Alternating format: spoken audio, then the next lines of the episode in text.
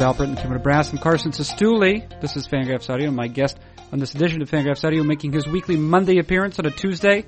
It's his weekly Monday appearance, except it has occurred on a Tuesday. He's the managing editor of Fangraphs dot com, Dave Cameron. Dave Cameron is the guest, and on this edition of the program, as he does every week, Dave Cameron endeavors here to analyze all baseball love. For particular note, this week, Robert Gsellman, right-hander for the New York Mets, Robert Gsellman. After passing all his minor league career as a pitch-to-contact ground baller, Gsellman last year proceeded not only to produce the highest strikeout rate of his professional career, but also to produce nearly two wins for the New York Mets in fewer than fifty innings. Leads one to ask a question, which Robert Gsellman is the real, is the vrai, as the French would say, is the real Robert Gsellman? Most of the advanced metrics we have, the results-based advanced metrics we have, lead one to an answer, which is, we don't know. However, with the advent of PitchFX, and in particular with the advent of StatCast, we are able to draw certain other conclusions about Gsellman. Most notably, that pitchers who throw a fastball with the velocity that Gsellman does, and with the movement that Gsellman's fastball features, tend almost always to be good pitchers. This leads to a broader discussion with Cameron, not just of Gsellman, but of all pitchers, is if you remove the existence of the batter entirely, if you remove all of the data we have about how batters have performed against a certain pitcher, and you were left only with information regarding that pitcher's pitch mix, his velocity, and the horizontal and vertical movement on his pitches, and perhaps a heat map of the location of the spots he's hit, would you be able to project that pitcher's performance in a given season? The answer is probably no. However, the question at least leads us to an interesting place, hopefully. This conversation about Gsellman and what his data, his pitch-related data, suggests forms the bulk of the conversation to follow. We also discuss pitchers and attrition, the Atlanta Braves, and John Hart, and pitchers and attrition. Do you know, per John Hart, that only approximately two out of every ten pitchers won't fail miserably in some way? That's what John Hart himself has said. And it's probably why the Atlanta Braves selected sixteen pitchers in their first nineteen picks over the past two drafts, because attrition is real.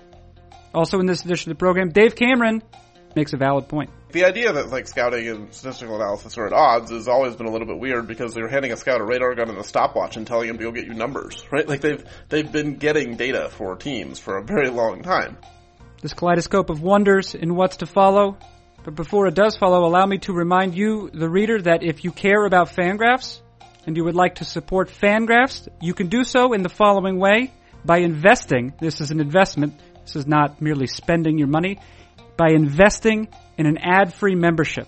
Here's what you do. You give us a certain amount of money, which is the price of a very, very, very expensive cup of coffee, and you can view, you can browse Fangraphs dot com without banner ads of any sort. The effect is twofold. One, you are not burdened by advertisements. You are not led to a form irrational attachments with products because of advertisement. That's benefit number one. Benefit number two, you're able to experience loading speeds like you've never had. Nobody has a loading speeds like ad-free Fangraphs dot com. Nobody. Believe me.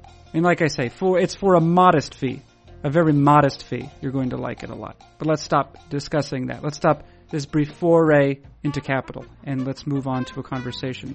Our conversation. What is it? It is Fangraphs Audio. Who does it feature? Managing editor of Fangraphs, Dave Cameron. And when does it begin? Right now.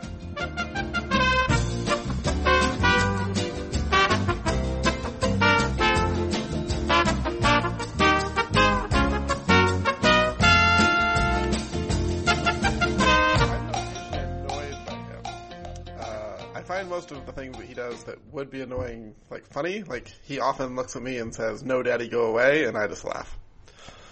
Yeah. Well, you're used to it by now. Yeah, it's a daily thing. No, I'm not. I'm saying just people in general saying that. Oh yeah, yeah. Good, good one, Carson. Yeah. How's, how's Robert, your sta- stand-up comedy life going? Robert Gsellman, Davey Cameron. Okay, we're gonna talk about him. Well, yeah, you know, I was, uh, well. His name has been in front of my eyes a lot over the last twenty-four hours. Yeah. Uh, because Eric Longenhagen just released his top prospect list for the Mets. Correct. Eric Longenhagen and I just discussed, for the purposes of Fangraphs Audio, uh, we just discussed Robert Gsellman at, at some length. Okay. And now I have read your post regarding Robert Gsellman. So I haven't listened to Eric's thing because I think you just published it, right? Um, Literally, yeah, seconds like, ago, like right before we started recording. Yeah. So what did what did Eric say? I mean, obviously I read Eric's write up, but what did Eric say on the podcast? Well, he's probably uh, coming from probably coming from the scouting background. He's willing to. There's probably a little bit more flexibility there in terms of believing that stuff has changed somewhat. But he says so. He says uh, Gsellman has the slider, which the which a lot of the other Mets pitchers have. Yep.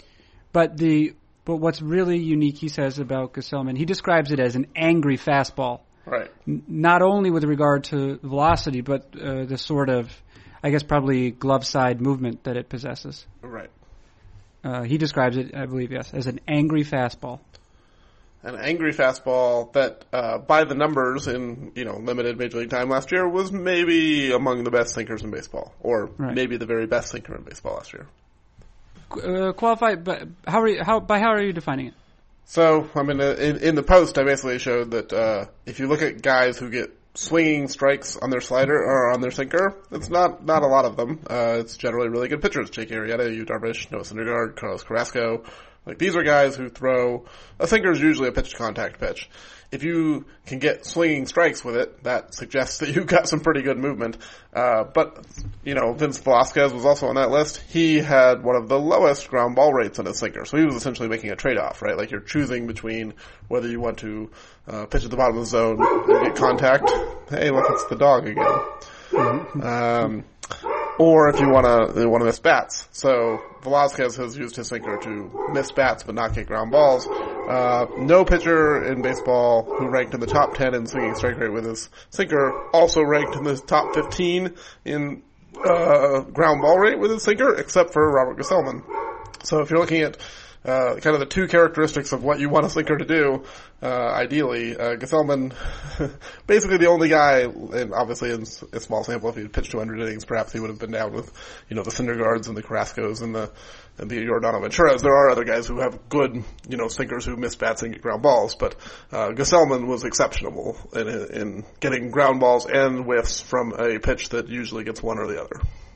Right. Yeah, and of course that that's a that's a tension that exists across all pitch types, right? I mean, not not necessarily. Um, well, it. I mean, there's there's all these sorts of trade-offs, right? That and that that's when you find pitchers who decide to pitch up in the zone. Right. Um, right. You know, they're going to be getting probably more strikeouts, but they're going to be getting fewer ground balls. Right. But then, of course, right, if you're able to, if those pitchers who are able to get both, generally speaking, that's a, I mean, that's what, that's like, what, the very best version of Brandon Webb, I think. Yeah. Right. That was what yeah. he was able to do, right? Or, and I Guy, think probably Jake Arrieta at his very best. Right. Yeah, and Darvish is, is that way too. Guys who get both strikeouts and ground balls, as, if they have, like, even okay command, are really good. If they have plus command, they're great. I mean, this is, yeah, peak Felix Hernandez, Roy Halladay, like, the the best pitchers of your generation are strikeout, ground ball, and strikes. So, now I'm gathering uh, from your post here, you, you you identify the tension, though, which is, this is not something that Gsellman really ever appeared to be doing as a as an amateur pitcher. No, no, I don't. I don't even mean amateur pitcher. I mean as a professional through triple A. Yeah, I mean his strikeout rate went up a little bit last year in triple A, um, but it went up to like still not a great number. And in the lower minors, he was never striking anybody out. Like he was uh, looked like the kind of guy that you would just hang around triple A forever as like a strike throwing pitch to contact guy who might get a call up as a swingman or something. But there was no real reason to be super interested in Gsellman until last year when his velocities kind of went upwards and his, uh, you know, breaking ball improved, as generally happens if your velocity improves and you get a little more distance between your fastball and your slider. And then he got to the big leagues and was great. And it's like, okay, now this guy has gone from being like not interesting at all to maybe one of the very best pitching prospects alive.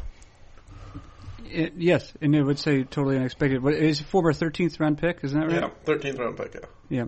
Yeah. uh, So the question, though, is like how to what degree do you trust that right. leap, right? Yeah. I mean, the, the output, but also, I mean, it, I, I think the stuff has changed in, a, in an observable way. Yeah, but I think that's one of the things where you said, like, Eric's coming from a scouting perspective, and so he was more likely to buy into it. Like, Baseball America is a scouting organization who talks primarily to scouts and, uh, you know, traditional evaluators. They're not running numerical evaluations in order to come up with their rankings, and they had Gsellman as the seventh best Mets prospect behind guys like Brandon Nimmo. Um, I mean, yeah, I like Baseball America. They do a good job. That it's hard for me to see where they're coming from.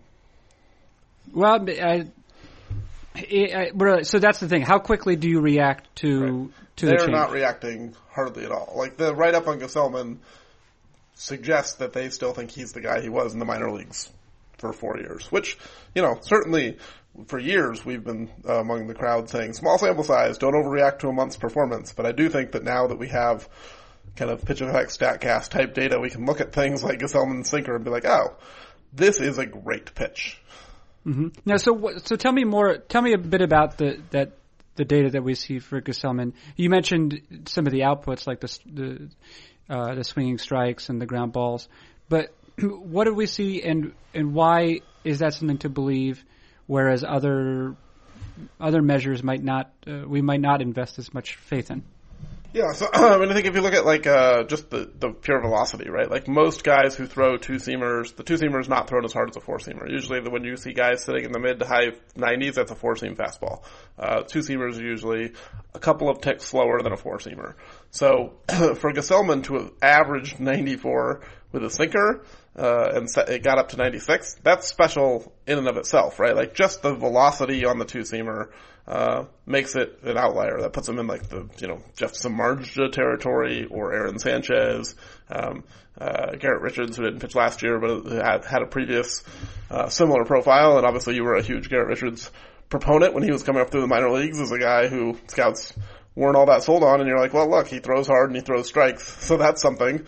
Uh, yeah, it's a better start than a lot of other prospects. Right. Yeah, if you have like, if you have ninety-five with movement and command, it's not a bad place to be.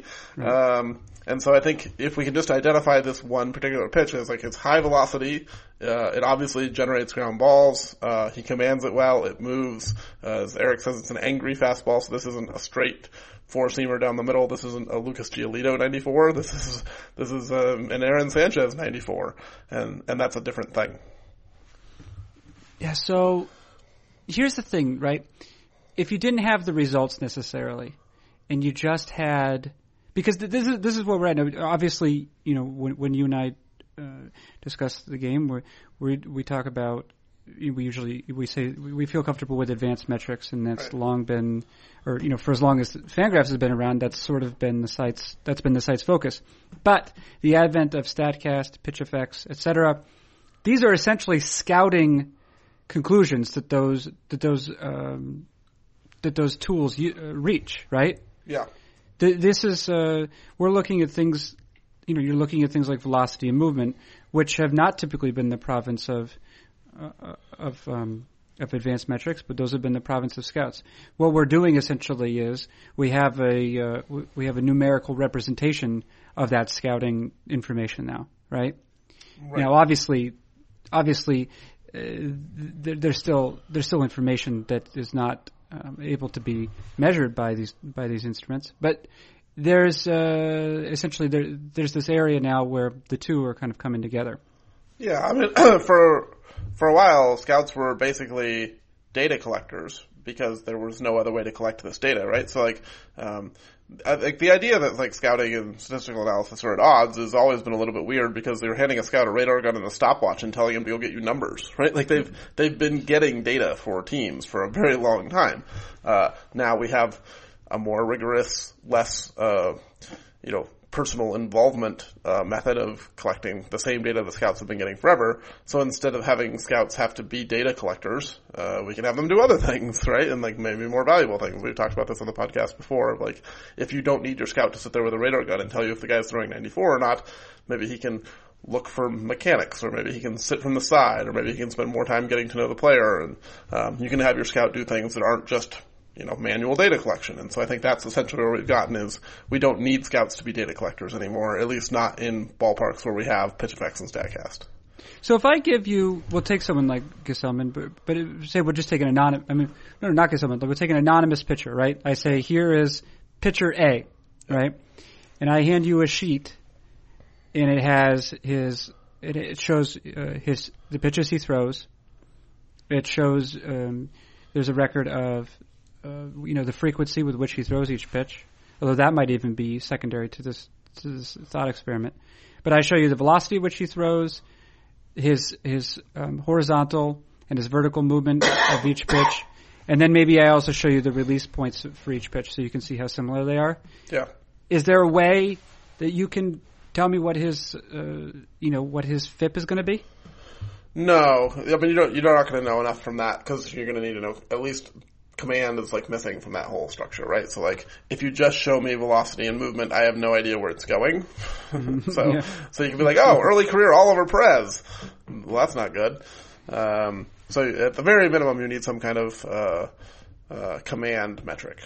What do you want for the, what do you want for command metric? I know this is something that I know that Eno Saris and it seems like a number of fantasy guys kind of deal with this sort of thing, but I, it seems relevant to uh, any sort of analysis of players. Do you want, uh, do you want, uh, you know, like first pitch strike percentage, or do, or is that too, still too results based? Is there is there a way essentially to figure out command? Is there a way to isolate command apart from uh, the results? Yeah, I mean, I think the the trick is that like we don't have essentially.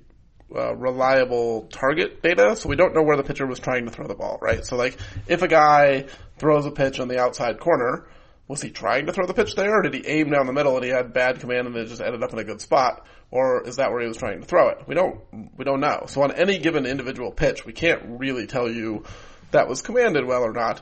Uh, but once you have a large selection of data, you can essentially look at, like, where do guys tend to cluster their pitches location-wise? And the guys who are in the middle of the plate or not anywhere near the plate, uh, we can come up with like a you know zone percentage or some kind of number that represents uh, where their pitches are frequently located, and be like, okay, this guy is generally throwing to these spots that you know induce either swings and misses or weak contact. He's staying away from the places where balls get crushed. This guy probably just has generally better command than this other guy. But we still don't know on any given pitch, like, he threw it where he wanted to, because we don't know where he wanted to throw it. Uh, Bill Petti done, uh, published multiple posts at the site regarding edge percentage. Right. And Hart uh, percentage as well. Oh, yeah, edge versus... Oh, yes, Hart is the... Stay away from the Hart is the idea. Yeah, we want players with no Hart. Yeah, right, well, at least we want pitchers uh, who don't who have no Hart. Hart, I, well, and, and and that also uh, fits in nicely with some of this more data-driven stuff because I know that when StatCast data first started coming in, uh, Jeff Sullivan published a great reference graphic which uh, documented exit exit velocity on batted balls by the location of the pitch in the strike zone. Right. And it's a very – there's a high correlation between the proximity of the ball to the middle of the strike zone and the velocity at which it leaves the bat, and it's higher in the middle and lower in the, in the corners. Yeah, it's what you would uh, expect. If you center the ball, you would expect. you're, you're going to get hammered. Right. So if I now listen, how how many pitches? Because you know we just, we, we discussed sample size quite a bit. And velocity on a fastball, for example, is uh, that's a metric for which you need a sample of one, roughly, right? But I mean, if you have ten pitches from a pitcher. You've got a, you have a pretty good idea of, of the velocity at which he'll be throwing his fastball. Yeah, I think it actually, like, you can get a pretty decent idea after one pitch. Right, yeah. So, yeah, so that's not required. But what about something like Hart? Do, I mean, do you have, did, do you know if Bill ever said, or do you have any sort of uh, uh, suppositions? Do you have any suppositions about, about how long you notice? Say, like, well, yeah, this guy's staying out of the heart of the plate. Yeah, I mean, you'd need a, a much larger sample size. I think also the, the problem that Bill uh, acknowledged in his research, uh, and Jeff Zimmerman was in on this as well, is that this is a pretty binary description, right? Like, it's either in the heart or it's not in the heart. And so, mm-hmm. like, when you're drawing lines and being like, we're going to bend this, and this is either in or out, uh, then what do you do with pitches that are just barely outside the heart? They don't count as the same as like a pitch on the outside corner. Like that's not the same pitch. So what you really want is more like a gradient, right? Where like, um, you, if it, ideally you'd have like some kind of expected run value per pitch just based on location, but it's like way more complicated than that because it also like count matters, uh, handedness matters, what else you throw matters, uh, what pitch you threw before matters. Um, so there's just so many variables, but if you, you wanted to boil it down, you could basically say like, um, you know, if you throw a pitch at this X Y coordinate, you know, it's negative zero point seven runs or something like that because you threw it right down the middle, versus if you throw it on the corner, maybe it's like plus zero point zero three runs or something. So, like, you could essentially come up with some kind of location adjustment to the pitch type and be like, oh, okay, because this guy's consistently pitching in these lower run value areas, he's improving the quality of his stuff through his command. Right. Now, I remember, I think it was when Mariano Rivera just retired, perhaps. I think it might have been the New York Times. Uh, released some cool uh, right, graph- yeah. gra- graphics type stuff, yeah. in particular documenting essentially, I guess, what Mariano Rivera's heat maps with the uh, with the cutter. Is that wasn't that right? Yeah, it basically showed that he only ever lived on the corners and there was nothing ever in the middle of the plate. There was right, and that's the thing. There was just this collection of of point, points right on the corners, right, and right in the middle there was nothing. Um, is that I suppose that's one.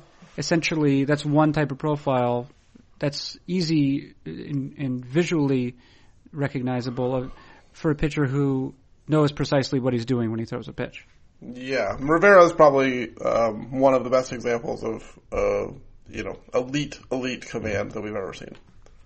Now, yeah, now is that I've I assume the answer is no, but is I'm going to say like is that the only is that the only profile, or do you think that there are other pitchers who have excellent command? Whose whose uh, heat maps look different?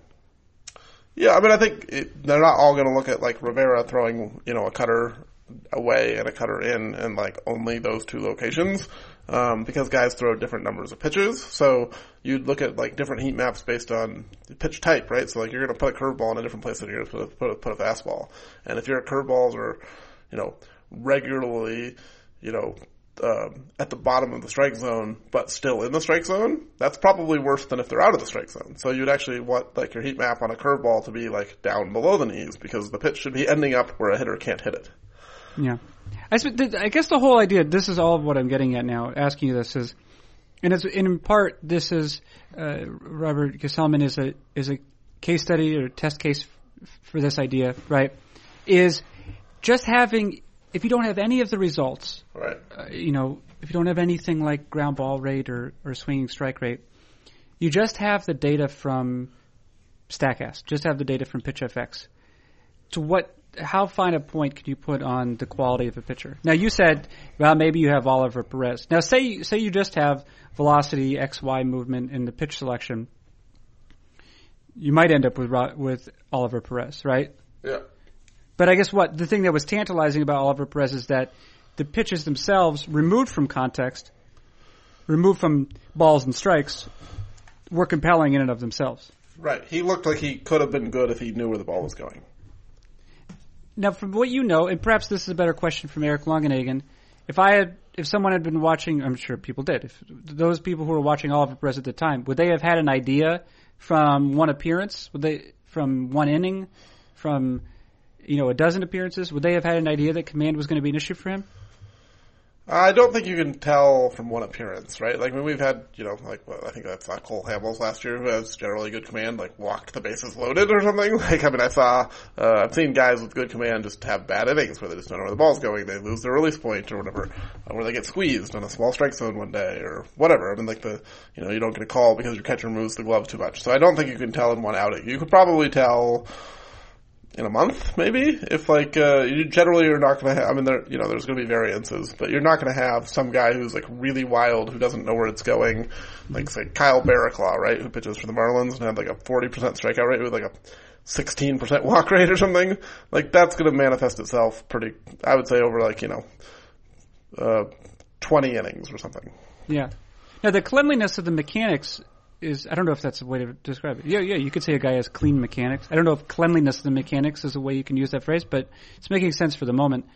M- mechanics does seem to be a part of it. I feel like either Kyle McDaniel or Dan Farnsworth felt um, a good proxy for command, for future command, projecting command, was to look at the mechanics of a pitcher and if, you know, if he's able to repeat them, for example. If he's an athletic pitcher who's able to repeat his mechanics, there's maybe a better chance that he would, um, if he didn't have command in the present, that he would be developing in the future. Yeah, I mean, I think that's generally one of the ways that people do project command is how athletic is this guy, mm-hmm. uh, which doesn't work for everyone. Bartolo Colon has amazing command and not exactly a favorite athlete. Um, but also, you know, how consistent is the arm slot? Uh, how consistent is, is, you know, the movement of the body from one pitch to another? Uh, you know, how much extra movement is there that requires higher maintenance? Like, if you've got, you know, uh, hesitation and a knee buckle, and then you've got your arm, you know, flailing around from the side, and you've got all these things that you have to do over and over, you have more variables that you can miss on. Right, and so and so then you start to, to say, well, this might be a problem for this pitcher. Do you, do you remember if Oliver Perez had? I guess he still pitches, right? Oliver Perez, but yeah, he's a left-handed reliever for the Nationals now. Right, when when he was coming up for the Pirates, though, do, I mean, do you remember if there was anything sort of um, wild about his delivery, or was it just a question of repeating his slot? Uh, so I don't remember exact questions about his mechanics. I mean, I definitely remember, like, the question was, is this guy ever going to throw strikes? Uh, cause he was a lefty, you know, back when he threw ninety-five, like most guys weren't throwing ninety-five. That used to be rare. Um, and he had a wipeout slider, and it was, it seemed pretty clear that if he had command, this was two plus pitches from a left-hander. This could be pretty good. Yeah. All right. Well, this, this bit, I, this big, I like Gsellman as an entry point in this conversation to say, what are we going to know about a pitcher from his stuff? You, you, you're pretty convinced, it sounds like, that Gsellman is going to, when he when he pitches this year, he's going to resemble more the pitcher who uh, was throwing in the major leagues last year as opposed to the one who had thrown in the, the minor leagues for years before that. As long as he has the same stuff, right? So, like, right. The caveat is if he goes back to throwing ninety-two, then nope. Like, then all of a sudden we kind of seen what Robert Gsellman in ninety-two does. Robert Gsellman in ninety-four with that sinker and that movement is not going to be, you know, a twelve percent strikeout pitcher. Hey, brief detour. We, uh, who wrote about Byron Buxton recently? Neil Weinberg wrote about By- uh, Byron Buxton, uh, post titled something yeah. to the effect of uh, the top prospect who isn't, yeah. who isn't one, or something right. like that. Uh, and it was a cool piece. It was it, his basic hypothesis was, or his uh, his thesis statement was, Neil's was, if Byron Buxton were not as good, if he weren't as as, as celebrated a, a prospect, he would essentially not have debuted until last year, maybe, right. and he would he actually might still be uh, a, a he might still be rookie eligible this year. If he if he weren't so good, he wouldn't have been in, given an opportunity to be so bad in the major leagues. Right. A lot of the skepticism about Byron Buxton comes from the overly optimistic time frame the Twins put on him. Right. And and. and but if if he if he had just emerged and did what he did at the end of last year, what do you think of it? He, was he doing something different in the latter half of last year than he was in the first half? Uh, well, the I results think in, the, in September he hit for a lot more power because he started pulling the ball, right? Yeah, I think. Well, yeah, he, he his uh, isolated power was was way up. Yeah, and I think um, his pull percentage spiked a lot in September too. It did. You're exactly right. Yeah, yeah. He was pulling the ball a lot more. Now, um, it, again, this is this is something where there's probably something mechanical going on there, right? Or something about his approach, something fundamental, we have to imagine. Do you think that's the sort of, is that the sort of uh, gain onto which a, a player will hold as coming into next year? Or do you think he'll reset and we'll just see the Byron Buxton who had troubles from before? My guess is the, the contact rate didn't improve at all. And the contact rate is a real problem. It's been a problem throughout. Um, mm-hmm. So I, I'm guessing someone from the Twins probably said, look, if you're going to strike out a lot, the only way to be good is also hit for power. You can't be a strikeout guy who slaps the ball around. So if we can't fix your contact rate, which right now I don't see a lot of reason to think that they can, then how do we make you as good a hitter as we can with a strikeout problem? And that's adding power. And so I wouldn't be surprised if the adjustment to more pull and more power was a concession to, we're not going to fix the strikeout rate, so let's just hit the ball really far instead. Yeah, and apparently he has the, the physical gifts that allow him to do that. Right. He's turning into Mike Cameron. Yeah, or Lewis Brinson, maybe. Oh, yeah, that's right, Lewis Brinson also. Yeah. I think we, we might have, when we were, when we played our over-under game, didn't we talk about we Mike did. Cameron and Lewis Brinson? Yeah. Both play, both uh, members of the Brewers. I mean, Cameron was a Brewer for a while, anyway. Um, one, I had one other question for you. Oh, yeah, uh, regarding a... Travis Sawchik's piece today. You and I have just been talking about pitchers, kind of trying to construct a pitcher, trying to project a pitcher without knowing anything about the results, the batter's outcomes, right? We're just looking essentially at like what we can measure from the pitcher. Uh, Sawchik wrote about something uh, that's somewhat related in the sense that we're trying to it, – it's, it's about thinking about pitchers is what he was doing. And I, I, I guess I hadn't realized it, but, you know, the Atlanta Braves have gone in really hard on pitchers in the draft the last few years. Yeah. They said – I think like uh, one year was like eight of their first ten picks was uh, high school pitchers. It, it was – It was a, a huge order of magnitude that you don't typically see in a lot of high school pitchers too. Right. Um, and then there was something, and then th- there's this kind of dark interval, this dark passage in his piece, uh, because in which he, um, Sawchik quotes from an, a conversation he had with John Hart last year, I think, mm-hmm. and and Hart had said, Hart said a truism is if you have ten arms, ten pitchers, you can really only count on two of them making it. Right. I came up in the eighties and never believed it. I said, I, he said, he said, I said, come on, there can't be that much attrition. Then bang, this guy gets hurt. This guy doesn't develop a third pitch. You can never have enough pitching. So they've gone through and they've selected pitcher after pitcher after pitcher. That's right. He says twelve of their first fourteen picks in the twenty fifteen draft, seven of the first eight picks in twenty sixteen. So that is out of twenty-two picks. They've selected nineteen pitchers. Yeah, that's pitcher heavy. That's pitcher heavy. And that's nineteen pitchers. That's almost twenty. Uh, according to John Hart, two out of every ten make it. So they're essentially – he's expecting – John Hart and, and, and company are expecting four pitchers out of those nineteen in theory. Yeah, I mean, I think the, uh, the numbers might be a little more optimistic now um, in the sense of like, you know – maybe some of these guys who don't make it end up as relievers, and then you still get value as a reliever, right? Like, uh, Aroldis Chapman didn't make it as a starter, but you'd happy, happy to uh, have Aroldis Chapman on your team.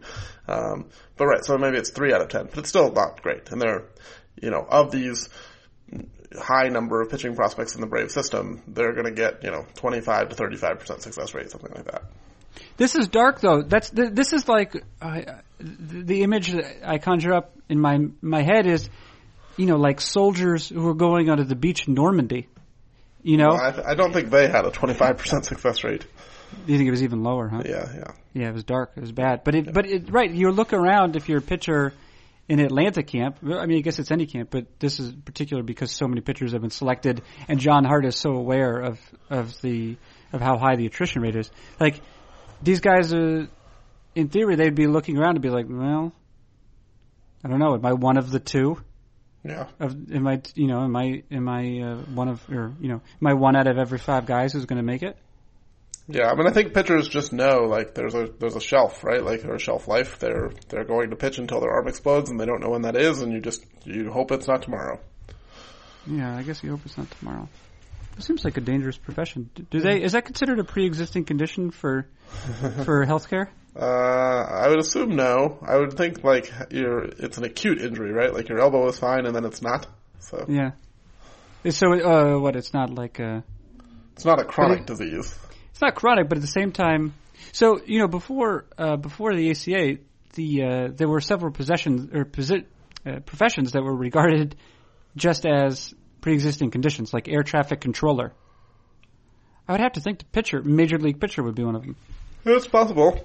What kind of health care do they have? What kind of health healthcare do, do like are they on plan? Do they have, uh, you know, do they have Blue Cross Blue Shield? Uh, I would assume so. I mean, obviously the uh, team doctors take care of a lot of it, but I would assume yeah. for like their non, uh, you know, like if they just get the flu or something, they might mm-hmm. just, you know, yeah.